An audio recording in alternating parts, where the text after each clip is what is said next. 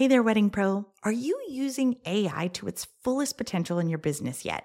Or have you been experimenting with ChatGPT with mixed results? I get it, and I figured out the hacks to get AI to help wedding pros elevate your brand, streamline your content creation, and more.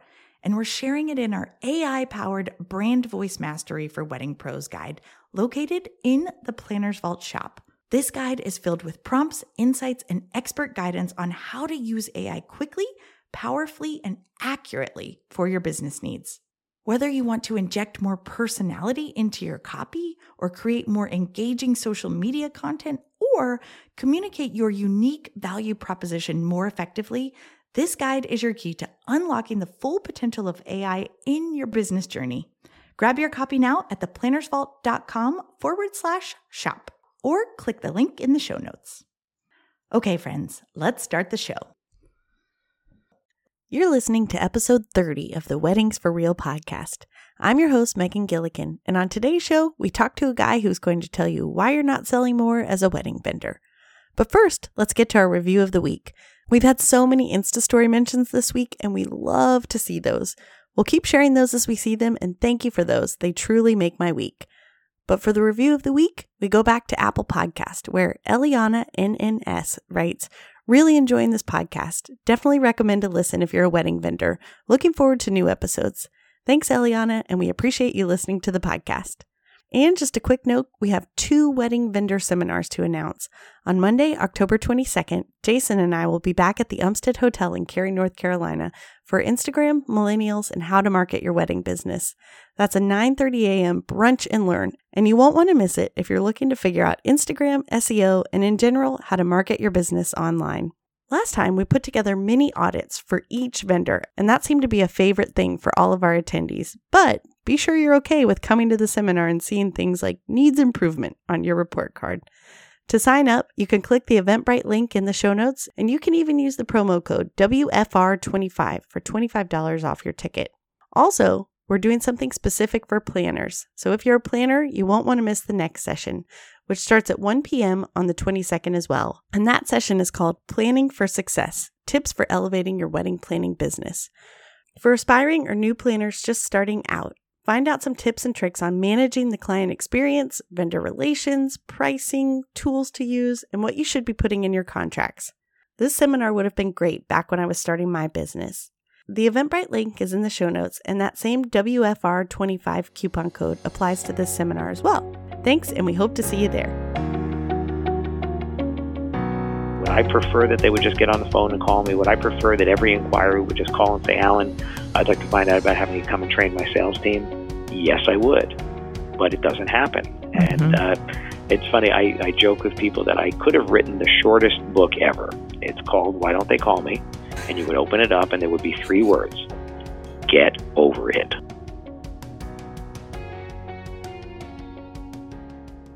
Okay, let's get to today's show. Hey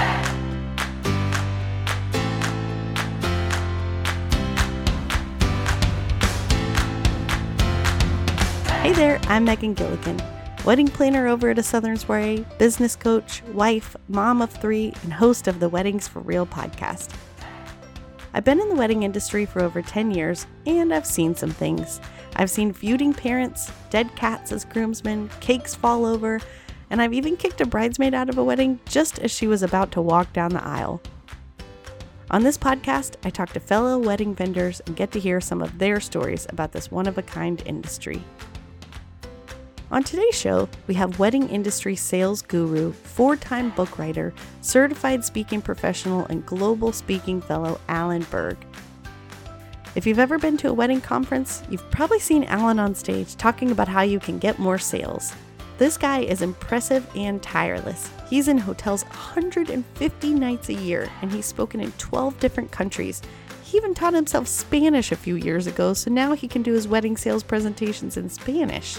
That global speaking fellow designation I mentioned, only 31 people in the world can call themselves that. Crazy, right?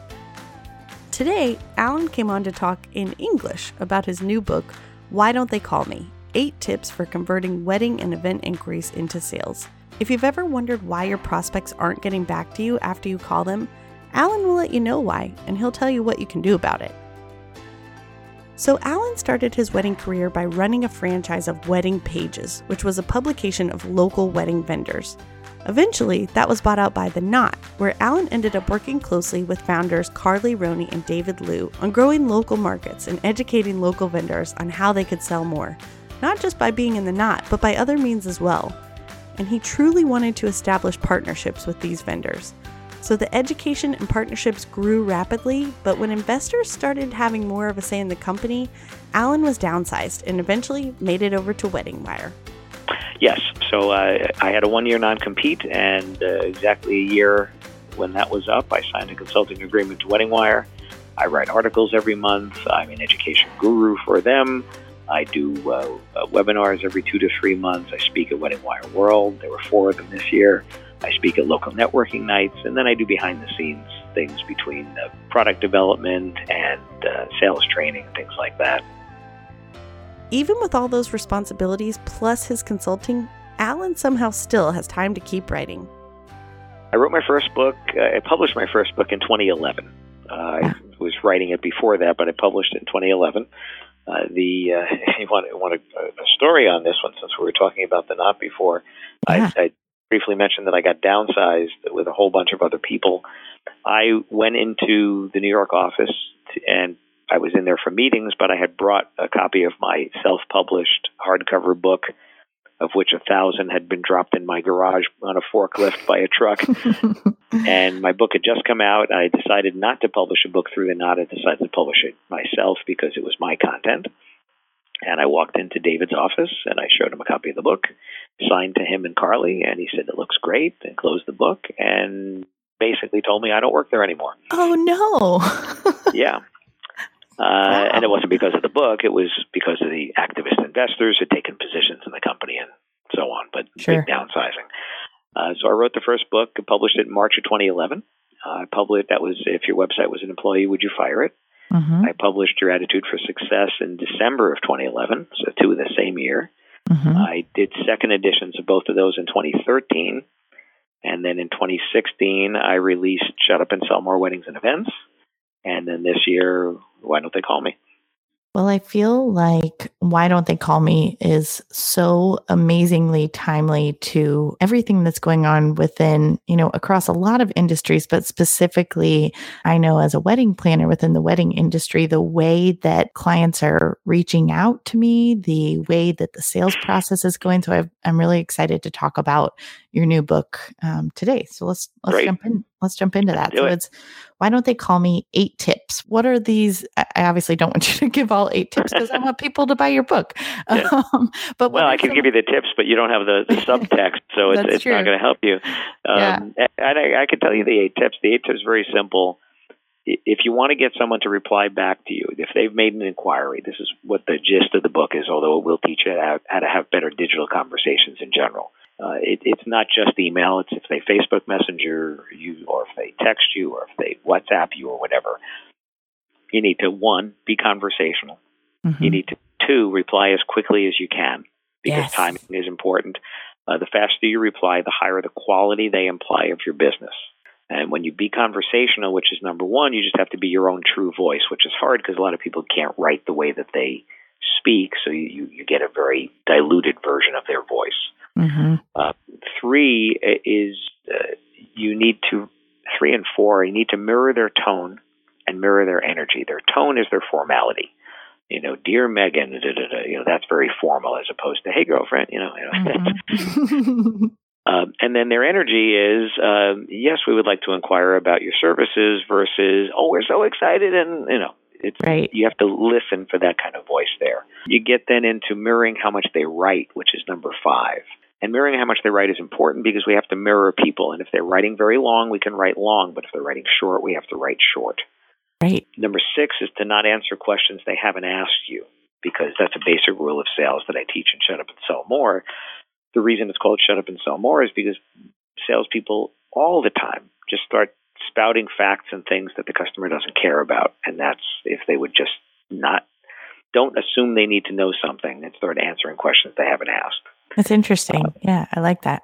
And then, but kind of 6A is you need to ask a question if you want to get them to reply. And this actually tip came from a friend of mine, Alan Katz, who's an officiant out in California. And he had mentioned that to me, and I had my light bulb go off. And I said, yeah, of course. It makes so much sense. I do it. I just never really articulated it the way that he did. Mm-hmm. So it's a great tip. If you want someone to reply, ask a question. I expand upon that and call it ask a low-commitment question, one that they can answer right away without thinking too hard or that's giving away too much personal information. So if you ask for a phone call, high commitment. You ask for an appointment, high commitment. You ask their budget, high commitment. If you ask if they're having their ceremony and reception at the same location, low commitment. How many guests? Commitment. Have you been here for a wedding before? Or have you seen me at a wedding? Low commitment. So ask a low commitment question, and you're likely to get a response as long as you, number 5A, was fitted on one screen of their smartphone. So if your first reply fits on one screen of their phone, ends with a question, you're more likely to get a response. And in the mastermind I did yesterday, that one young lady got an inquiry. We talked about how to respond. She did a very short answer with one low commitment question. And within an hour's time, she had already been back and forth 3 or 4 times with the bride. Wow. Yeah. As opposed to, I didn't get an answer till tomorrow, if ever. Right. Number 7 is not to use attachments. Attachments are going to delay your response. Attachments add friction to the process. Attachments are not formatted for phones, which is one of the biggest reasons. But the really biggest reason why not an attachment is because you're going to delay them responding. They assume that they need to read that, and they'll have all the information they need, and they can't read it on their phone, so then they don't get back to you right away. Mm-hmm. If somebody called you, you wouldn't say, Alan, thank you for calling. I'm going to send you a 12-page PDF right now. And then after you read that, if you're still interested, you can call me back. You would never do that. Right. But that's the implication if you do it on an email. And number 8 is to don't stop. Don't stop trying. Because if they've reached out to you, you need to try. I lay out a 5-step process in the book. But you need to try more than once to get back to them, because maybe they get your response, maybe they don't, maybe they get busy, maybe they didn't like your first response, maybe the boss walked into the room and they couldn't respond right away. So I have people doing it, trying at least 5 times on every inquiry before they give up, and very importantly, that 5 times happens over the course of about 2 weeks. Whereas when we do secret shopping in our business, my assistant and I, which means my assistant does secret shopping, and when she does secret shopping, we find that people, if they reply at all, which is surprising that we would even have to think that, but it's so true. So many people don't even reply. It's true. They don't try again for a week or longer. Wow. And within 2 weeks, if you do it my way, you would have tried 5 times. Whereas a lot of people are trying once and then never again, or twice and then never again, and the second time isn't for a week or 2 later. So if you want to have much better response, and the feedback that I get from people is they have much, much better response when they do it my way. As a matter of fact, I was doing sales training in January for a venue group, and we secret shopped him beforehand with his permission. He paid us to do it. And we knew that his people were doing a copy-pasted email that they were personalizing and then adding a PDF. And I taught him how to do it my way. And a month later, I saw him at a conference, the Cater Source conference, and he said, my people hate you. I said, why do your people hate me? He goes, because it works. Oh, man. Because it's harder to do it my way, because you can't just copy-paste. You actually have to look at what they wrote, write a personal response. You can't attach a PDF and hide behind documents. You have to actually just have these conversations. And the conversion is so much better that, yes, it works, but it takes more of your work to do that. But the conversion is the result. The result is you're writing more business. So I said, listen, if it works and your people are writing more business, they can hate me all day long. I'm fine with that. I can live with that. Yeah. Well, so, okay, I have a question then. With my business, it's been sort of a cornerstone that when an inquiry comes in, we try to respond within 2 hours or less to that, because I know, and I think I remember you mentioning this on a podcast that I listened to you talk about when you were having electrical work done on your house, that you reached out to 3 different companies, and one, didn't respond for a long period of time. One, the pricing whatever that story was you talked about, kind of your search for different vendors. And so I know that that is, of course, happening with my business as well. They're not just reaching out to me only, and I want to be one of the first that gets back to them because, again, just like you said, you're building that relationship, you're getting in front of them. Hopefully, I'm stopping the search process if they're still in that search process because I've engaged with them pretty quickly. But I use an online proposal and booking system. It's HoneyBook, and they fill out the inquiry form. It comes to my phone. I have a template set up on the app where it personalizes their name. And I do go in, like if it says, you know, the venue, if they say they were referred by a past client or they use, you know, a lot of exclamation marks and are more warm and they've got that warm, fuzzy feel to them, I will go in and kind of tweak my email to them and warm it up a bit more. And if it's a little bit more formal, I'll tone it down. But do you think that that's an impediment to a business where you have to click a link? Because you mentioned attachment. So if it says, you know, so excited, thanks for reaching out, here's a little bit about us, and then here's a link to packages and pricing. Is that as bad as an attachment? I would not do that as your first reply because, once again, if they had called, what would you do? And this is really the easiest thing for anybody to do is to think, if they had called you instead of emailed you, would you do that same thing? Yeah, that's a good question. I mean, I guess what I would say is I would ask questions, I would engage with them. Similar to the sales process when they're sitting in front of me, mirroring their level of enthusiasm and personality. But I probably would say, I'd love to send you over packages for you to take a look at your leisure. But I'm thinking I wouldn't volunteer that. Yeah. I wouldn't volunteer it because if you had somebody on the phone, your job is to have a conversation with them and move that forward. Right. And if they say, could you give me pricing? There's four ways to handle pricing. I outline them in Shut Up and Sell More. I outline them again in Why Don't They Call Me? There's four ways you can handle price because 88% of couples are looking for price before they reach out to you. So you could tell them, you could not tell them, you could starting price, or you could price range. My favorite being price range. Right. But those are the four ways you could handle price. Sending them a price list is, again, going to delay the process because it's going to imply that everything they need to know is on that paper. And I've rarely, if ever, seen a price list that is going to do the job that you want it to do. It's a whole lot of what and not a lot of why.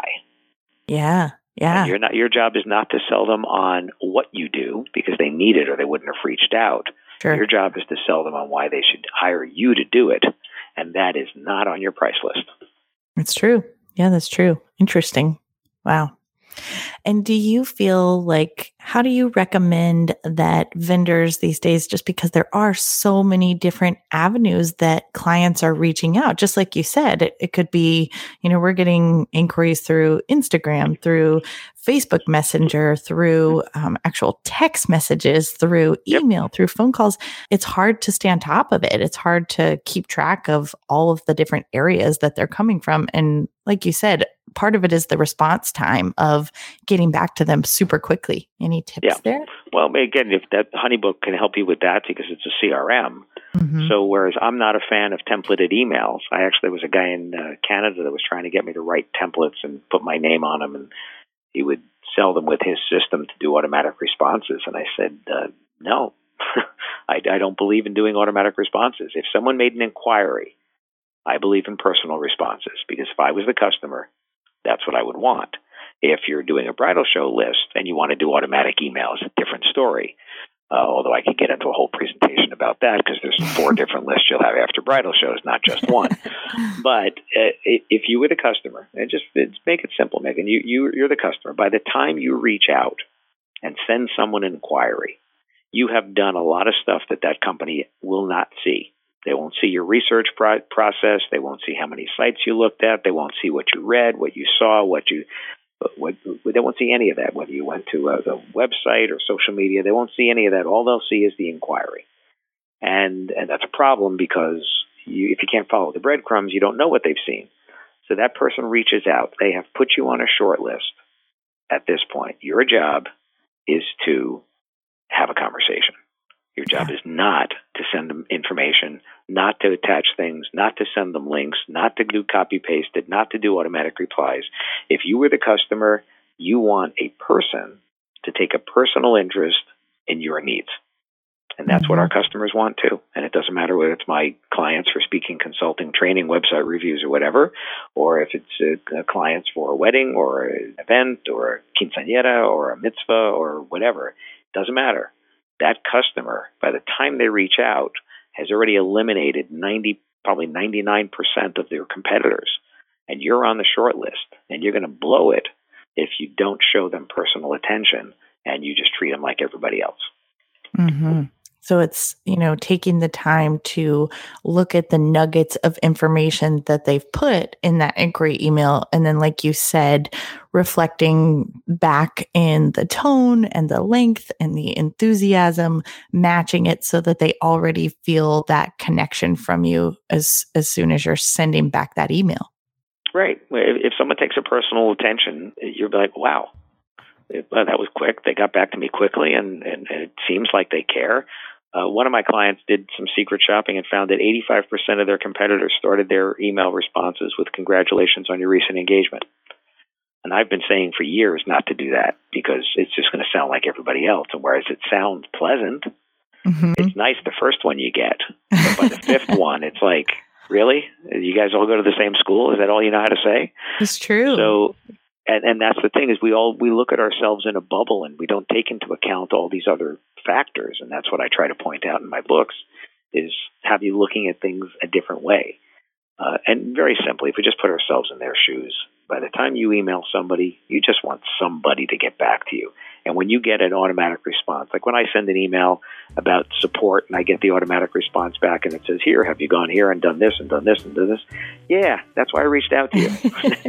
that is why I reached out to you. Yes, I already did all that other stuff. Or sometimes it's like, no, I didn't, and I just want to talk to somebody. But if your website only had a phone number, I could have called you.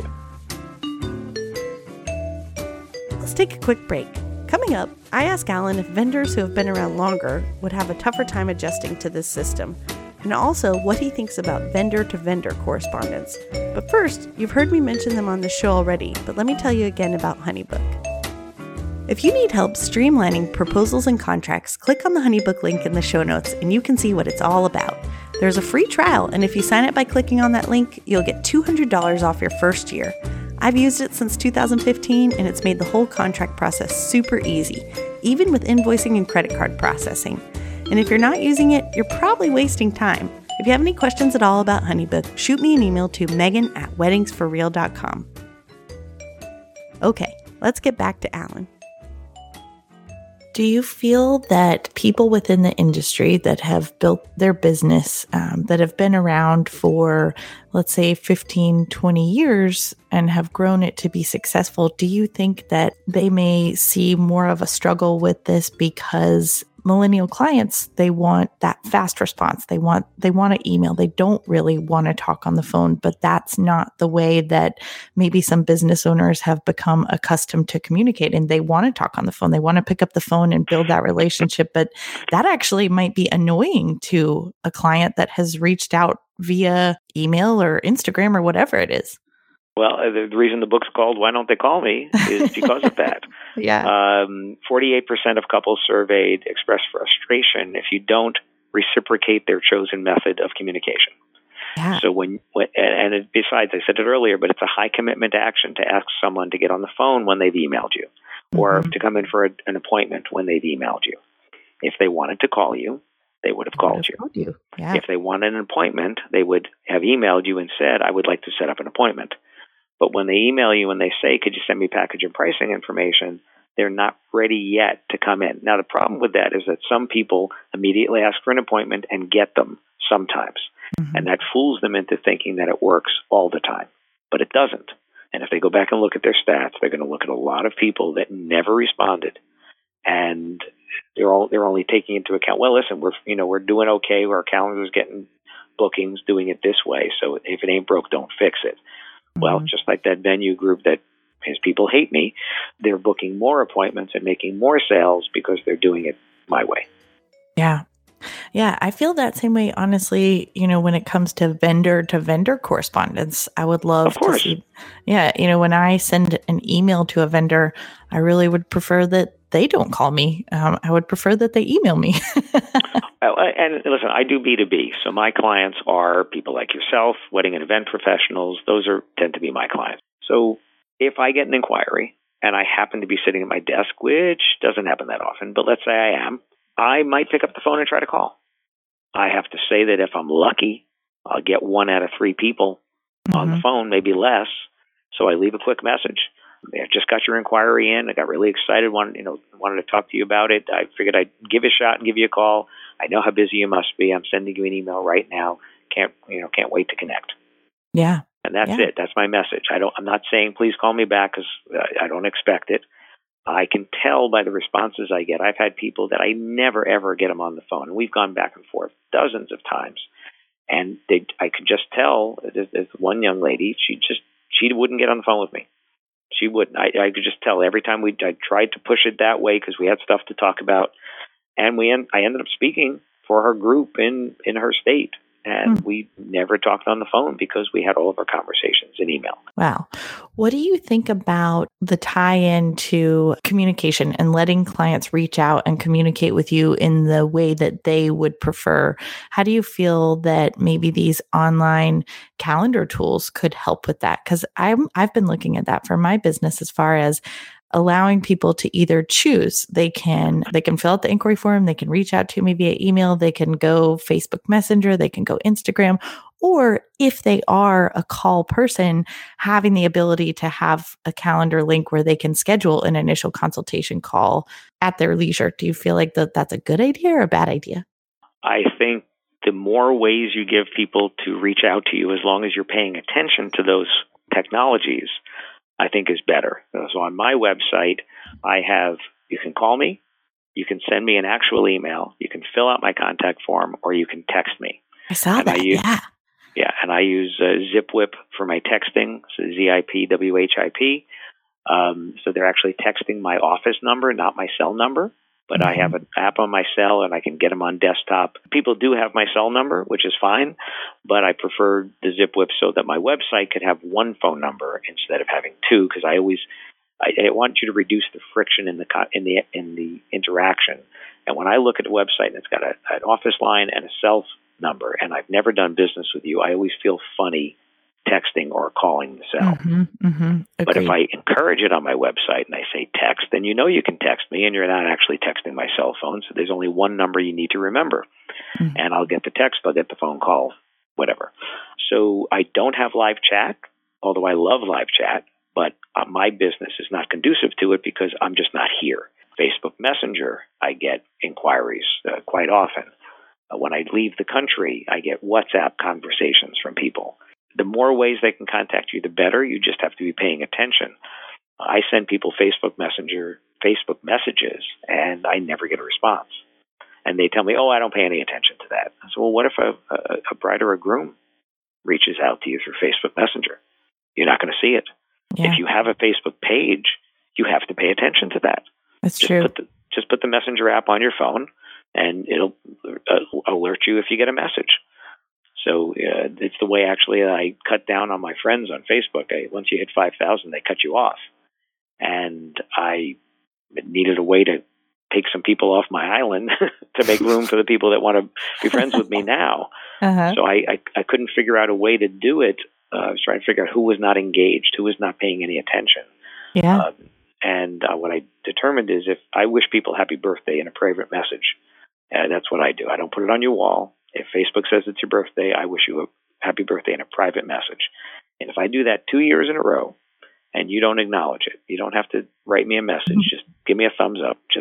That's it. Just acknowledge that you saw it. And if you don't do that 2 years in a row, I'm going to vote you off my island. There you go. You go back to do it the third year and you're like, nope. I actually don't even wait. I give you 2 weeks. If you're on a bender for your birthday, I'll give you 2 weeks to get out of it. But if you have not acknowledged it by 2 weeks and it's been 2 years, then you're off the island. And I'm just going to make room for somebody who wants to connect with me now. That's right. That's right. Well, any more nuggets of wisdom or tips that you want to share from the book? Yeah, you know, I've been in the industry over 25 years. And in that 25 plus years, couples have gotten about 5 years older. What's happened in that 25 plus years is that we have adapted. If we've done it, if we have successful businesses, it's because we've adapted to our customers. When I started selling Wedding Pages, I had a beeper and I had a cell phone that I didn't want to use because it was so expensive. And I had a calling card that I had to dial 1-800-1010, whatever, you know. Whoa. That's when I started. And we had a fax machine, and we had our contracts were 4-part carbonless, and you had to press hard to get through to the last copy. And, you know, and then you fast forward. I am a digital immigrant. Yep. I admit it. I am a digital immigrant. Now, I came along willingly, because this digital immigrant is sitting here with his, what do I have on my desk here? The Mac Mini. I have my MacBook Pro. I have my iPhone 7 Plus. I have my Apple Watch. I have my third iPad, right? I came along willingly. I like technology, but I'm adapting to the customer. And would I prefer that they would just get on the phone and call me? Would I prefer that every inquiry would just call and say, Alan, I'd like to find out about having you come and train my sales team? Yes, I would. But it doesn't happen. Mm-hmm. And it's funny. I joke with people that I could have written the shortest book ever. It's called Why Don't They Call Me? And you would open it up and there would be 3 words. Get over it. I love it. And that's what I would tell the people that have been in the business a long time, because I've been in the business a long time. And I've worked with wedding and event pros for a very long time. And my millennial audience members tell me how much they're getting out of what I'm talking about. And my baby boomers and Gen Xers tell me how much they're getting out of it. There's something there. And I have hundreds and hundreds of testimonials and comments from people that these tips are working.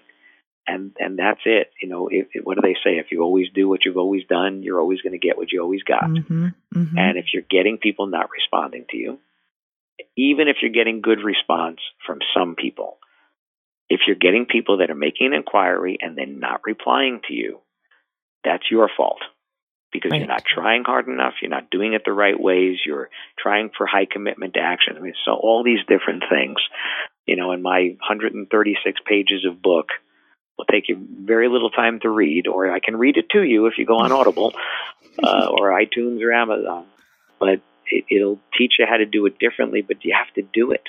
That's the thing is you have to do it. I spent time working for Marriott before starting my business back in 2010. And I can relate to a lot of what you said about contracts that you would send and they would have to sign and fax it back to you. And, you know, scanning was even just not even happening back then. But now, you know, I prefer that clients reach out to me. I would rather that they not call, in that with my schedule as an event planner, I feel like I'm constantly on the go. I'm in appointments. Every day is different. I'm not sitting in front of a desk waiting for someone to call me. And, you know, similar to you in that for me, it just makes sense that if someone can email me, I get back to them super quick. I'm an obsessive email checker. So I'm on top of it all the time. I think, you know, listening to what you said, I think there's some changes that I could make in probably the correspondence side of what I'm doing. I have to buy your book and dig deeper into that. You know, again, the whole thing is understanding that if we want to do business with someone, we have to do business the way they want to do business. Mm-hmm. And if you choose to not do business a certain way, in other words, if you don't get on the phone with me, I'm not going to do business with you. That's okay, as long as you understand that you are leaving money on the table from legitimate prospects. Just like I told this group yesterday, just because someone emails you and says nothing but, can you give me pricing and package info, doesn't mean you can't book them and doesn't mean they won't buy your top package. They mm-hmm. just don't know how to shop for what you do. So don't discount that inquiry because they didn't go into a long-winded description of what they want. They're still a good prospect. And we have to realize when, what I like to say is the problem is often in the mirror. It's us. That's true. And I understand it as well, but I don't try to force someone on the phone. If they email me, I respond immediately through email. Like I said, I might try a phone call if I happen to be sitting at my desk.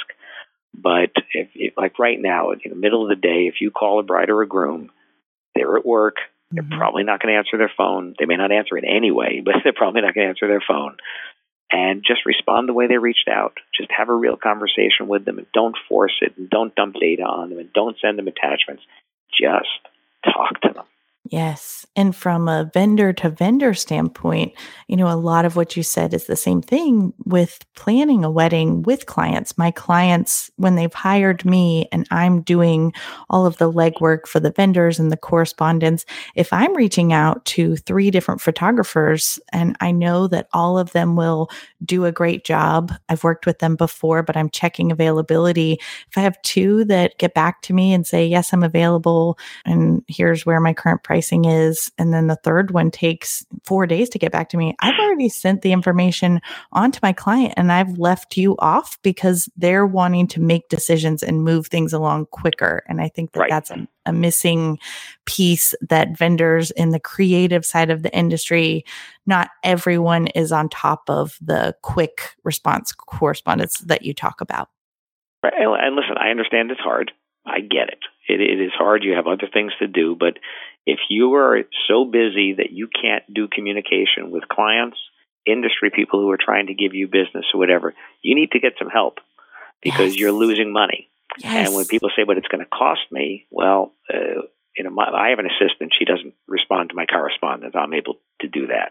I put an out of office on when I'm not going to be around. Only when I'm not going to be around, so that you actually know when I'm not going to be around and why I'm not going to be around and all that kind of stuff. And I feel bad if I don't get to somebody the same day. Right. If I get back to them the next day, okay, because they're okay with that. But if it's more than that, I apologize. And people are like, gosh, it's only been 2 days. It's like, yeah, exactly. It's been 2 days.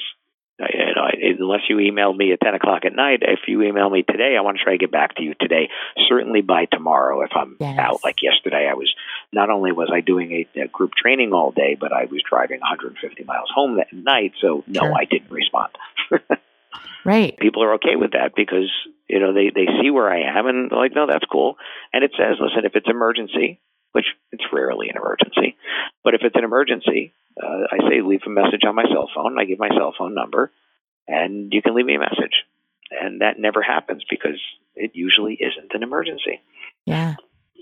But yeah, you're right. I mean, I feel like I wish I could say that to several different vendors in my local market that, gosh, you know, I love working with you. I love the product or service that you provide. But when it comes to correspondence, when it takes 2 weeks to get a proposal back to share with my client after we've met, it's harder and harder to refer those vendors for business because my clients just... they're not willing to wait. Like that is, it's too long. And they see it as the vendor doesn't want the piece of business, doesn't want to work with them and wants to move on to someone else. Yep. And unfortunately, that's, you know, I think you need to say it to them. I don't think it's a matter of, you know, I wish I could. I think it's, if you're going to refer these people, you need to say to them, listen, I have business that you did not get. Yeah. So, you know, that's the case. That's true. Yeah. All right. Well, thank you so much. What's next for you? When's your next speaking gig? Where can vendors hear you coming up? I am, beginning of October, they can find me at a wedding photographers conference in Bangalore, India. Wow. Then I will be in Dallas for Wedding Wire World.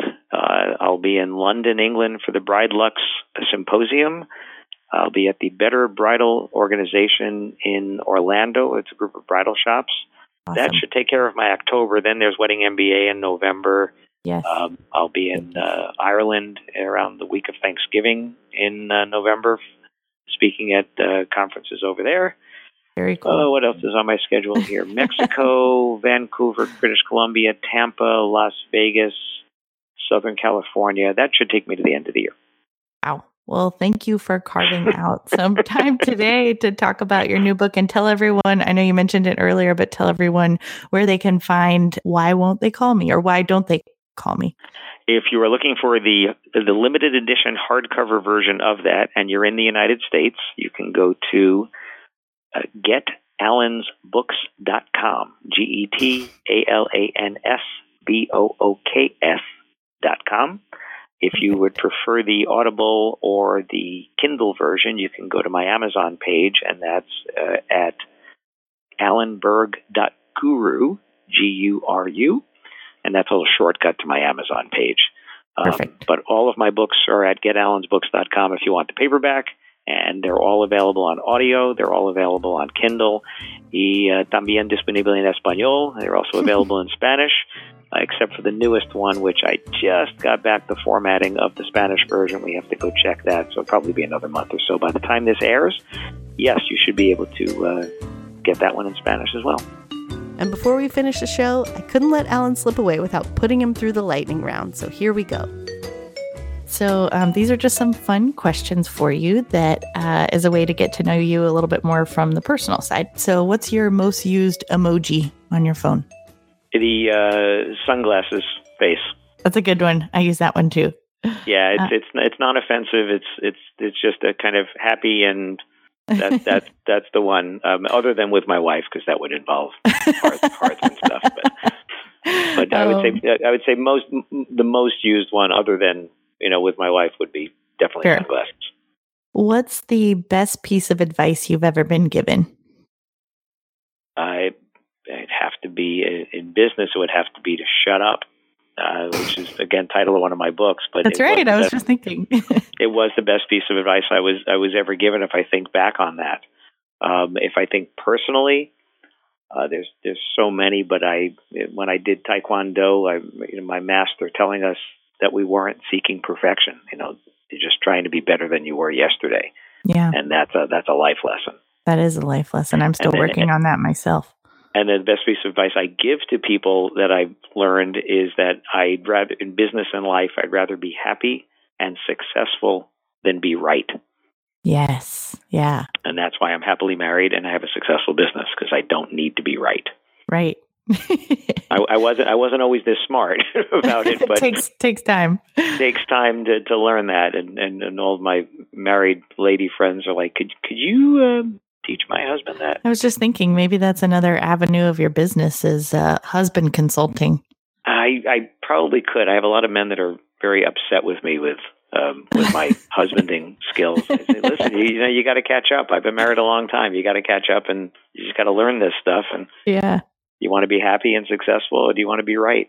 How many years have you been married? 35. Wow! Congratulations. Yeah, my parents 64. Wow. Yep. So you've traveled all over the place. What's one place that you've never visited that's on your bucket list?